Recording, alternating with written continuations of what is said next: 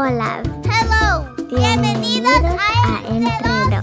a podcast about raising bilingual children. I do like to read with my mama. This is Paula. And this is Monica, Bienvenidos a Entre Dos. a podcast about raising bilingual children.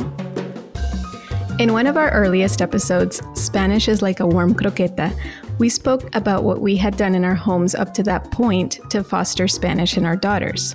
Recently, we listened to it again, and it struck us how different things feel now. So we decided to record an update on where we feel we are in this bilingual path.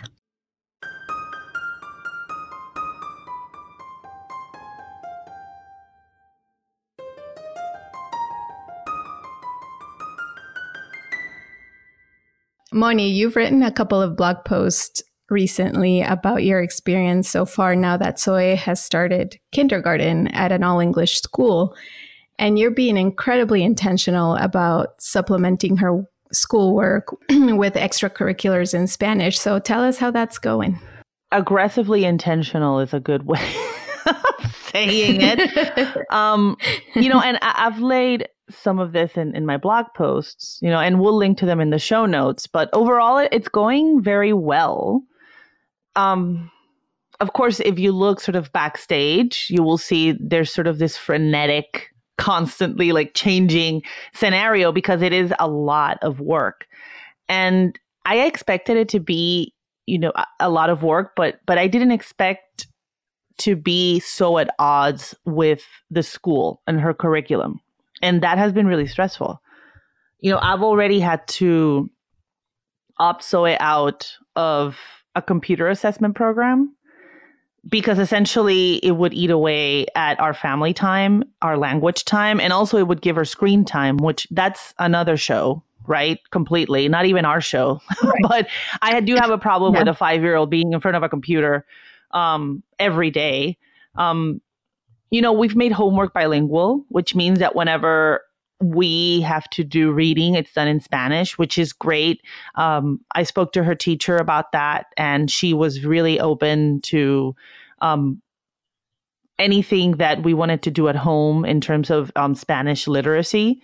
You know, math is also a really easy object to do, uh, subject to do in, in Espanol. So that has happened as well, even though David does most of the math homework with her and he's doing a lot of it here at home because I do want her to learn some of the terminology in English because her classroom is all English. So I do worry sometimes, you know, I feel that pressure of like, oh my gosh, I'm teaching Yeah. her these things in Spanish. I wonder how that will be received in in the classroom, right?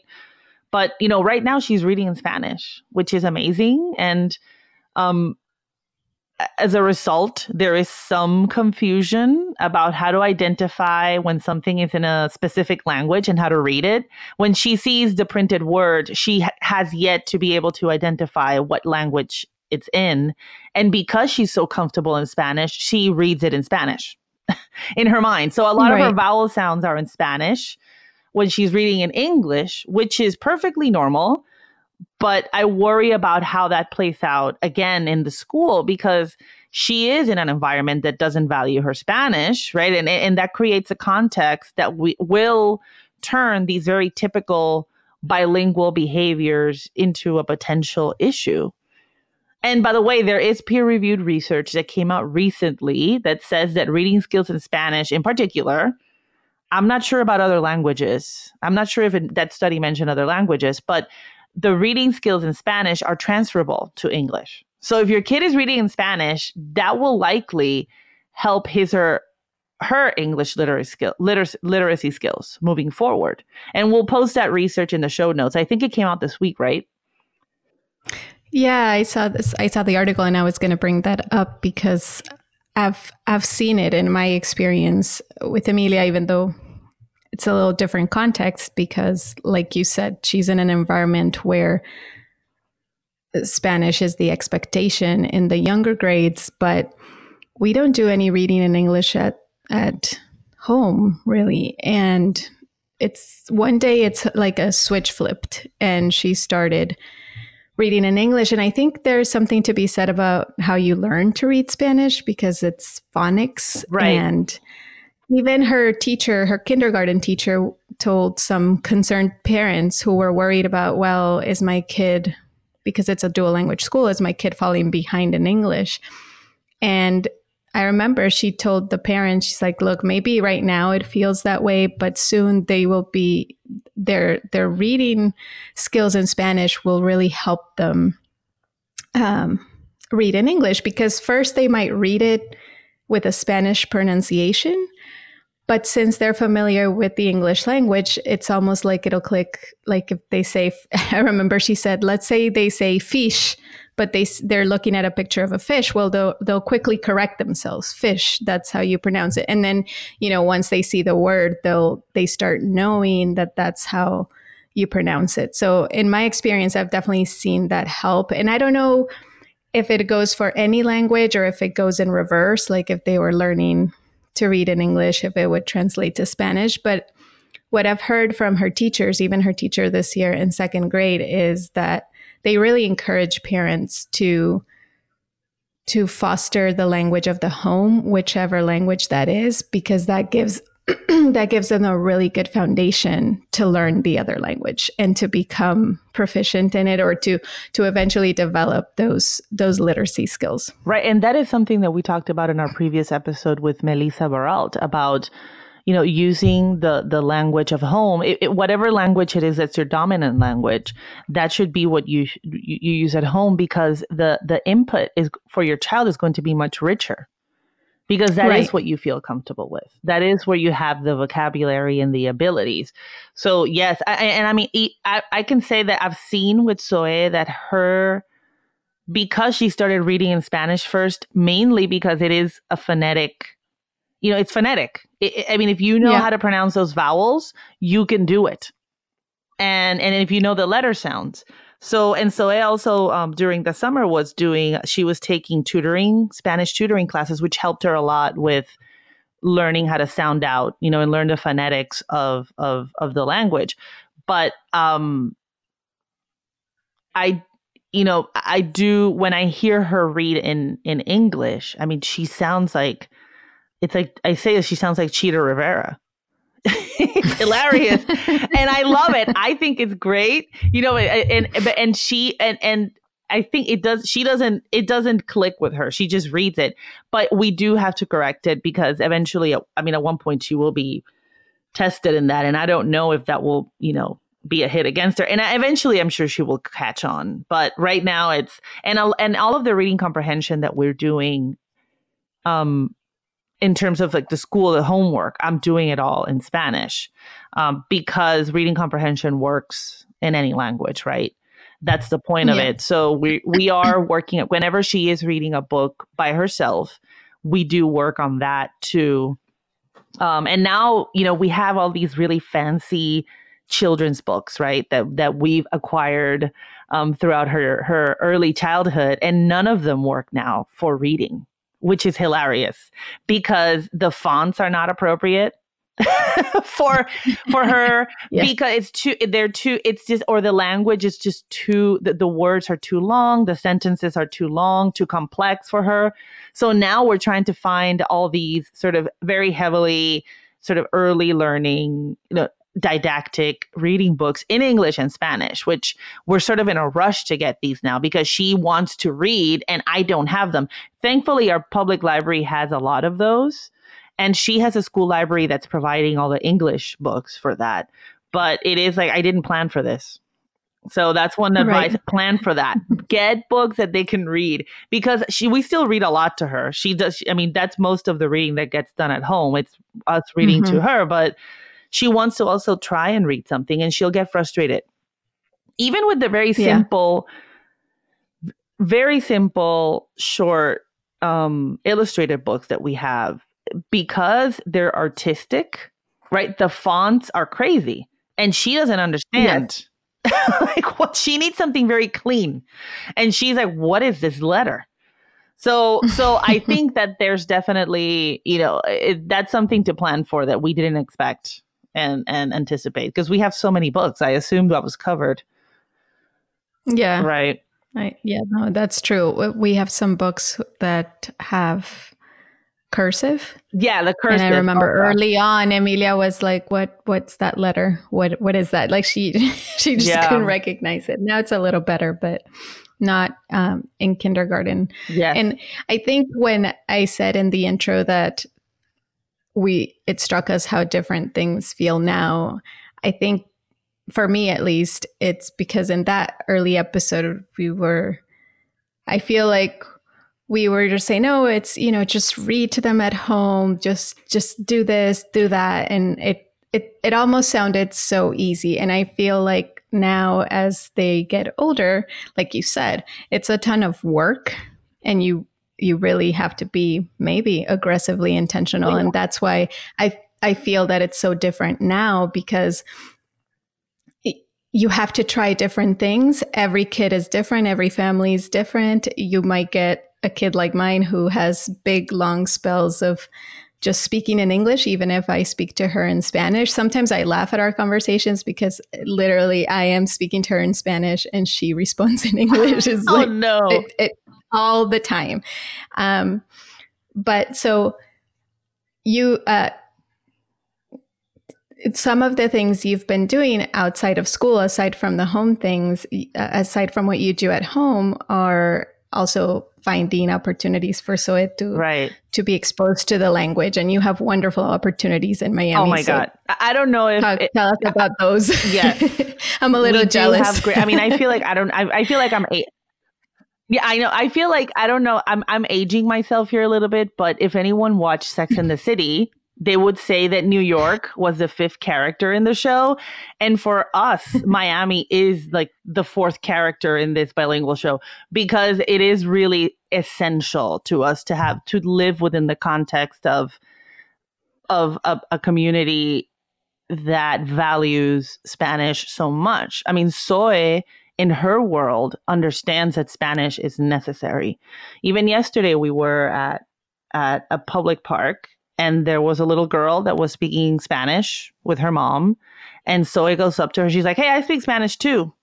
And then she they, they were playing in Spanish the whole time. And I'm thinking, I mean that that was great, you know. The, and and kids here, I, I think I laid this out in my second blog post. Um, but th- there's a program in Zoe's school called Lunch Bunch, which is parents going to the school to read to a small group of kids. Uh, during lunchtime. So you'll bring a few books, you sit outside in a blanket, and you read books while they eat their lunch. Um, and it's great. It's really fun. And I've uh, uh, um, the first time I did it, I thought that I should bring maybe you know half of the books in Spanish, the other half in English, because I thought mm, we're in Miami. I think most of these kids will very likely know you know Spanish, will be able to understand it, and they all did and it was great. And when I pulled out these books, they were so proud to say, Hey, I understand Spanish. I'm bilingual. you know, I, yeah. And they started one upping each other in Spanish too, which was amazing. I was like, Oh my gosh, you know, this is like heaven. And, and, and, and, and it was so nice. They were so um, excited to be recognized for that and I felt like after That's that, I, nice. it was beautiful. And then after that, I sort of felt when I left and I started really understanding what that meant for them and how the school wasn't providing for that at all in their classroom because these are all kids from so it's classroom. Um, I, I got angry. I was so angry. I was like, oh my gosh, these kids, like, I wonder how they would be doing if if this was part of their daily curriculum Right. I mean, really, even if it was a small amount of time, just a small like amount of time with them. Yeah, just yeah. a little tip of the hat, like, hey, this is something that I value. Like, this is something that we we are recognizing in this context, and we value it. And and they're not getting that, and just that little glimpse into seeing, oh my gosh, you know, this is like another thing that I can do. This is a skill that they have, and it's very rarely recognized outside of the home and in the yeah. in the an academic context which is a context where kids are being rewarded for things on their own that's sort of the first time that you feel like you know academic accomplishments and all these things and that part of them is not being recognized at all so i that's sort of like yeah. i felt very i was very emotional after that and I was like, oh my God. I mean, I, and I told the principal, I mean, I, I messaged the teacher, I communicated my, my experience and my frustration and my desire for, for the school to do something about that. Because I, I think that, that that would benefit their experience in the classroom significantly just based on the tiny time yeah. that I was, I was with them for, an, for 45 minutes. That was it. But it just changed everything around. So that, that was really cool. Yeah, that sounds awesome. And what what was the principal's response? She said, "Well, they I've mentioned many times like this is all I talk about with the administration. They, I, I, I mean, and I, I, she's like, we're planning. We we really want to do, you know, a full like bilingual curriculum for the whole school." you know but that's like you need funding for that and also you need to start from the beginning because it is true you can't just go bilingual with a third grade class. They do have Spanish starting in second grade. Every every class, every kid gets Spanish um, class starting in second grade. I have no idea why it starts in second grade. To be honest with you, I, that's silly to me. Um, I think it should mm-hmm. start from the beginning if you have the staff to do it. But that's just how it works, and they have one bilingual classroom per grade. Um, so it, it's a it's a strange system but but the administration is very open to that and they wish that they could do it. I they haven't really explained to me very clearly why not but i think it has to do with funding. And that's something that you know it's that's a problem in every every public school in america right now. But i'm glad there's moms like you who do oh yeah. things like that because i think that sometimes it has to be you know these opportunities have to unfortunately be parent led not entirely unfortunately but uh, you know it's unfortunate that schools and other institutions don't have more opportunities in Spanish, but you know, we've seen a lot of parents who start their own play dates and start the, their own groups and I think that's that's really helpful even if we have to take it into our own hands especially as they get older. And we were talking about this the other day.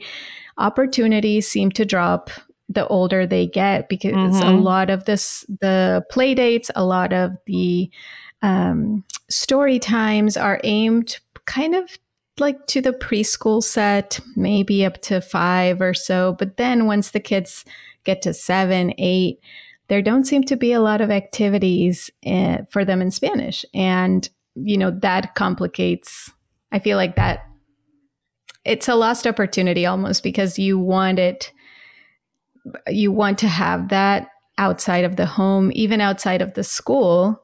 In my case, Amelia has her dual language school and she gets a lot of opportunities in Spanish, but you know, the peer interaction is still in English. So you almost want there to be opportunities outside of the home and outside of the school. So more in a social setting or in a setting where they're learning something new, um, cooking or a STEM activity or whatever uh, so that they have the opportunity to to use the language in a different context and to have that expectation that when they come into this space they're going to to use the language. And you have spaces like that in Miami but they're but even in Miami not everywhere even in Miami I think there's a big drop off when kids reach around 3rd grade. I think that, that there's a big drop off of activities that are in Spanish. For instance you know and and there is kind of i think it's something that i've been thinking about a lot because you know and and even for a younger crowd in terms of how to really learn a language outside of school as an extracurricular right? And you know because Zoe has had a tough time transitioning to that heavily didactic curriculum of of of kinder especially coming from a preschool that has a child led approach. She was in a Reggio Emilia preschool that was bilingual. Um, and, you know, I have to say that so much of what I've seen happen in her elementary school is to me grossly developmentally inappropriate. I think that this is happening in a lot of public schools in America uh, that kinder is sort of like first grade at this point and there's a lot of expectations yeah. that are not especially when you look at the range of um, the ages that you can get in kinder you can get really young fives and also really old fives you know in terms of like when their birthdays are and that's like a, an eternity yes. in terms of developmental gain. So that's I feel like the, all that stuff kind of like it's it's it's inappropriate and it's weird. You know, there's not enough play, there's too much worksheet time, there's straight up screen time because they're in computers, which is getting on my last nerve, but um and and part of all of this sort of picture is why I had to take Zoe out of her her Spanish tutoring she was going once a week to a Spanish school that was tutoring her, like very didactic too. Um, sit down and do the work kind of school. And she did not, she, she used, she loved it while she was in her preschool. She loved going and it was fine. But once we started kinder, she didn't want to go to another classroom setting after being in school all day, doing worksheets and, and whatnot she gets out of school and she wants to play. She wants to open up. She wants to go bike. She wants to do something fun. And so we had to drop that that that that resource that was really I mean I it was really valuable. And it's why also we've been able to keep her in the art and theater classes that she's in because it's immersion and you know she gets to play and she gets to do use her imagination and she gets to move her body and I feel like this is something that we need to tackle in a, in a future episode because I don't understand why so many of these sort of language learning opportunities are so didactic, especially the tutoring aspect of it. I feel like even in yeah. her Spanish in her Spanish tutoring class, it also wasn't developmentally appropriate, and it only worked because Zoe was in a school where she was getting what she needed developmentally. So it was okay to take her once a week for an hour to this school. But once everything turned into right. that, it wasn't, a, it, she couldn't take it. And I get that there's a need for instruction, but it, it shouldn't be so regimented, particularly for young, younger children who learn so much better yeah. through play. You know, and you don't want Spanish to become a chore, right? you know, language learning is a discipline and it's important, you know, but it's also important to remember that we're pitching our kids hear the language, right? At some point, they're going to need to take the reins, yes. right? Like they have to take the reins, and that won't happen if they have a negative association with the language, if it feels like work. And we talk, yeah. yeah, we talk about or dread, or dread, right? Because it becomes like another thing that they have to sit down for and do a ton of work for. And yes, you have to do that at some point. You have to do that because it is important. You know, you have to put in the time for reading it, and you have to put in the time to learn the grammar and and and the rules around it, and you have to practice it. But but it doesn't need to be like that from the beginning. You know, and and we talked about it in, in our in our I think it was our, on heritage, language and identity episode with Sabine Little. About we talked mm-hmm. about that very thing and how parents sort of have to, you know, trust their children and let go a little bit. and really yeah. and also really understand that when your kid tells you, hey, you know, this is not something that I want to do, to sort of just listen to them because if you force yes. it, it's going to become another thing. And that's what we did with the Spanish tutoring. We just sort of like, you know what, we can't. Uh, it was painful because she was really, really Im- improving her. I mean, that's why I think she started reading in Spanish because of that this summer, because we put her in those classes and it was really hard to just drop it because it was the only structured Spanish class that we had. I can't do that at home the way that they were doing it in the classroom and they gave her homework right. and all of that, but it just became too much. So, yeah, it's a lot for them, especially in kindergarten where they're tr- transitioning from preschool to a more academic setting. And, you know, it's also depending on the child. I mean, there's so many children who have so many. Exactly. Who do tutoring and do all these extra classes and they don't have an issue with it, but um, not all of them thrive. They need that break. And I think most of them probably yeah. need that break. Some just can handle it better than others. And um, it, it's, yeah. But I, I, as far as, you know, what we discussed with Sabine, I, you know, I've definitely put that in practice in our home because, because like I said, I don't have any structured way in which I am trying to foster Spanish other than what we already did, which is speaking in the home and reading in Spanish. And she reads very well in Spanish. She she writes well, all you know, and she speaks it. But you know, it's evident that she's more comfortable in English or that she at least at this point she enjoys speaking it more. And I I have my moments of frustration, but lately I've taken a look at myself and our home dynamic and I think to myself, how can I expect for her to speak in Spanish all the time when aside from her, I'm speaking in English all the time? And that's yeah. just the reality because my husband speaks in English. We both work from home. So we're here. The three of us, when she gets home from school, most of the time, the three of us are in the home already. It's, yeah. you know, I don't have a period of time with her by myself per se when we get home from school, although we do spend some time doing her homework and that's mostly in Spanish. But I was thinking the other day and like trying to take a look at myself and I think, well, yes, I speak in Spanish to my family. I speak in Spanish. I have a lot of Spanish speaking friends now through the school, and I speak with them in Spanish. But in the home, I speak a lot in English, even if it's not to her, although sometimes it is to her because it involves all of us and it just becomes easier. Right. So I've tried to, and I say these, I, I say this um, for the parents who, might be struggling with that like ah you know my kid's speaking a lot of in, in english but it's kind of hard to let it be a little bit like sabine suggested it's you know there's always this temptation to to fight and push and press harder for spanish but that doesn't that hasn't worked for me at least. I sometimes i'll tell her can you speak in can you speak to, can we speak in spanish? And i try to make it kind of playful. And sometimes she'll, she'll switch sometimes she won't. But you know i've just thought well i have to kind of come to terms with this idea that english at, is a big part of our life not only outside the home but also inside the home and so you know i just keep as best I can to speak with her and to read to her. And that hasn't changed. She still enjoys me reading to her in Spanish. And I don't know if that will change. I don't know how that will look like a few years from now. Is, you know, is the Spanish going to continue to drop? Is she's going to go through phases where she embraces it and others where she doesn't?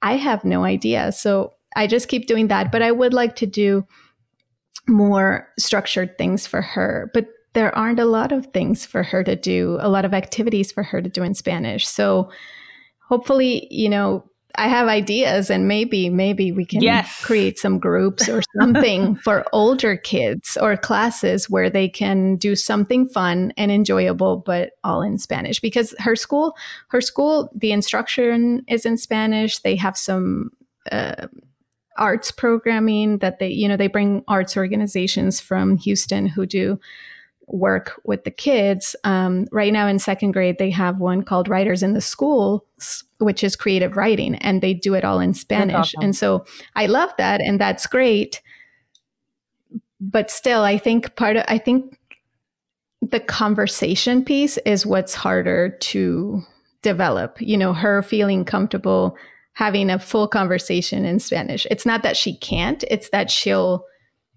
lean quite a bit on English sometimes. And, and that's fine. I think we all do it, even here. And sometimes she'll start telling us a story in English, and halfway through, she'll switch to Spanish and finish the story in Spanish. Right. And I'm guessing it's because certain things come easier to her in one or the other language. But, um, but yeah, it's, it's hard to kind of come to terms with it and figure out okay how do i encourage this more because even when we we traveled to spanish speaking countries this summer and yes she'll speak in spanish to to other people but to me she'll speak in english it's almost like because we're there and she speaks to me in english it's just between the two of us type mm-hmm. of thing and it's really odd sometimes i'm like why, why are you speaking to me in english we're in colombia or we're you know but you can't force it. You can't. Um, no.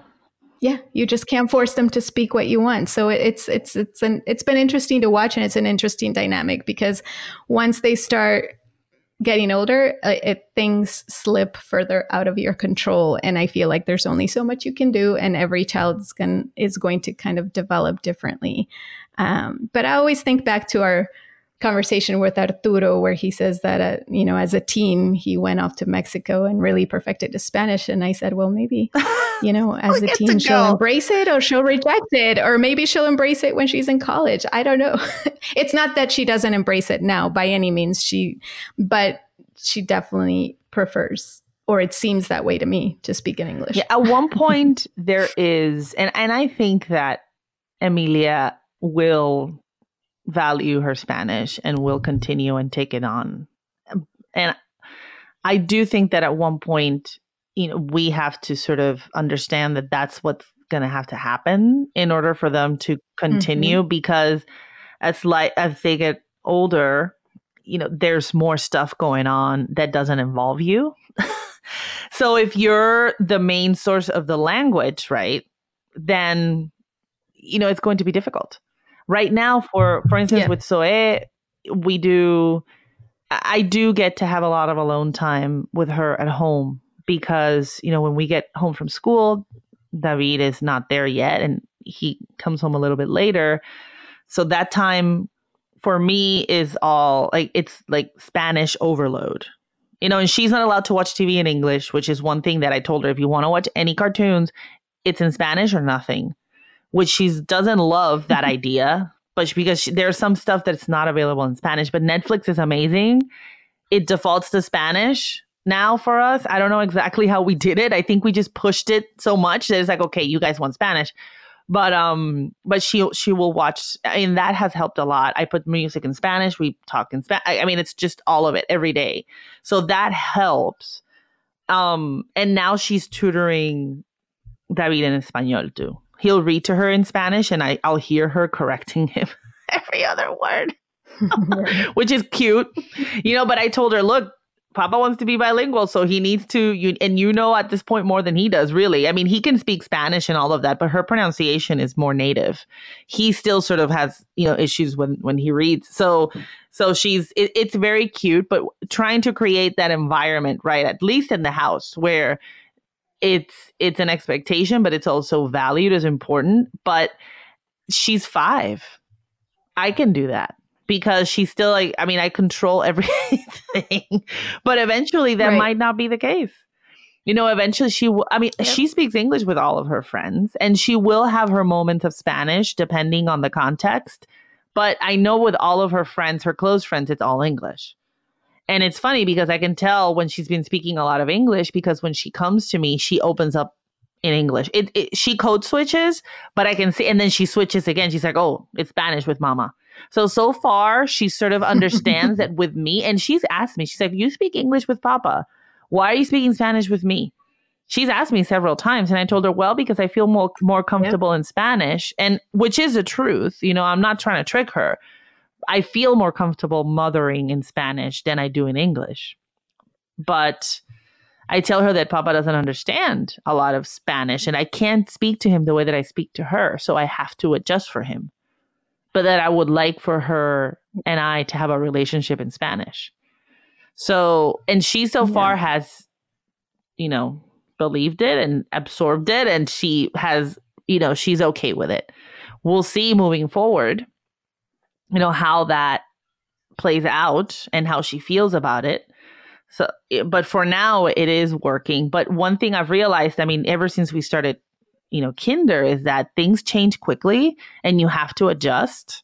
And you have to sort of you know adjust expectations and adjust your your your your your program that you have for Spanish. If you have it outside of the school and you have it well planned, like I, I mean, we had to drop the Spanish tutoring now I had to increase our weekend in our weekends. You know, we we do sábados en español still, which is Mm-hmm. It's exhausting for me sometimes because I mean, it, it is a weekend and I'm taking on an entire morning alone with her, which is really fun to do, but it is still, I'm tired and we have errands to run, but we have to do it because that's that helps her.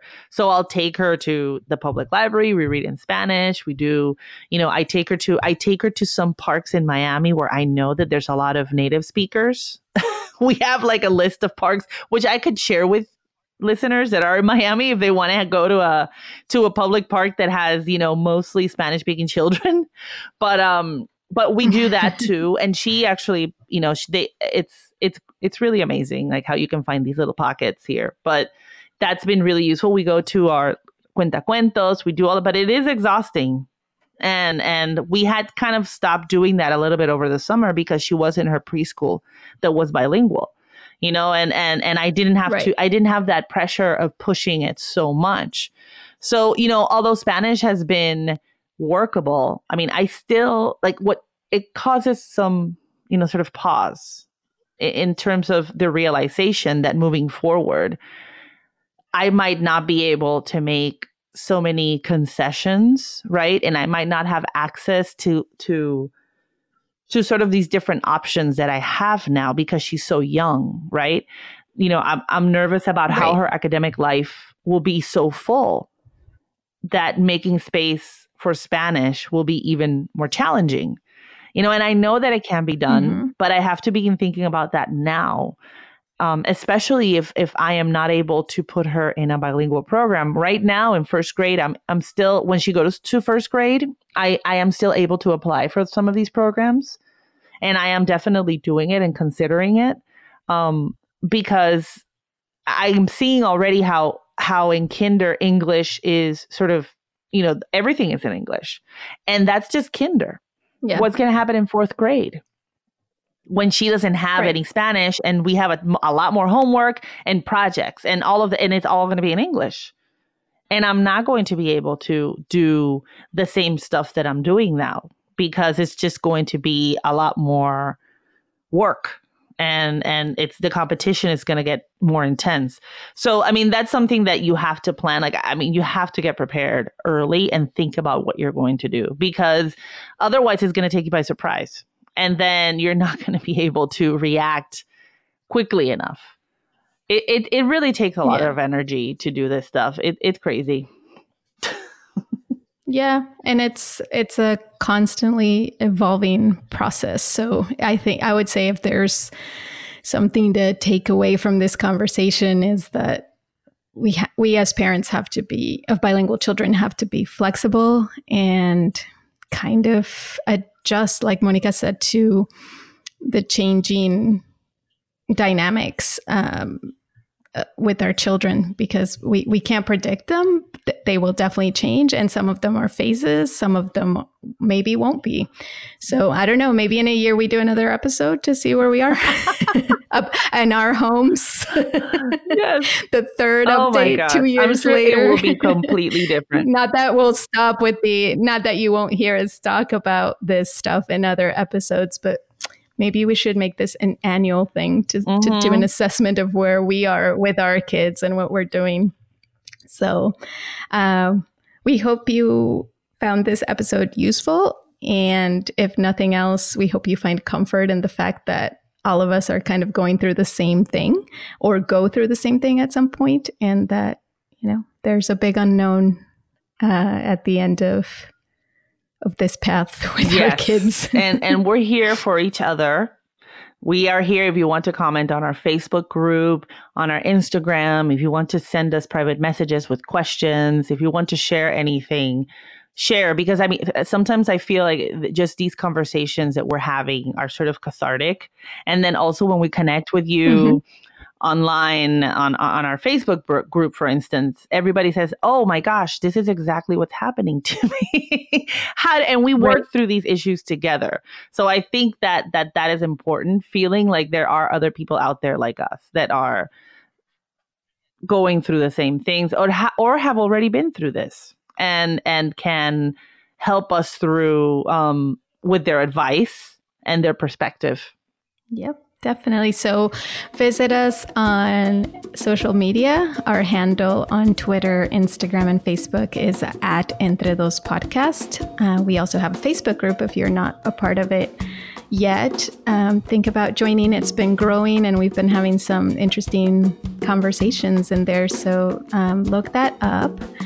And as always, if you enjoy what we do, give us a, a review us or rate that us helps a lot. in the, the Apple Store because it helps us. And we'll see you next time. Or hasta la próxima. Nos vemos.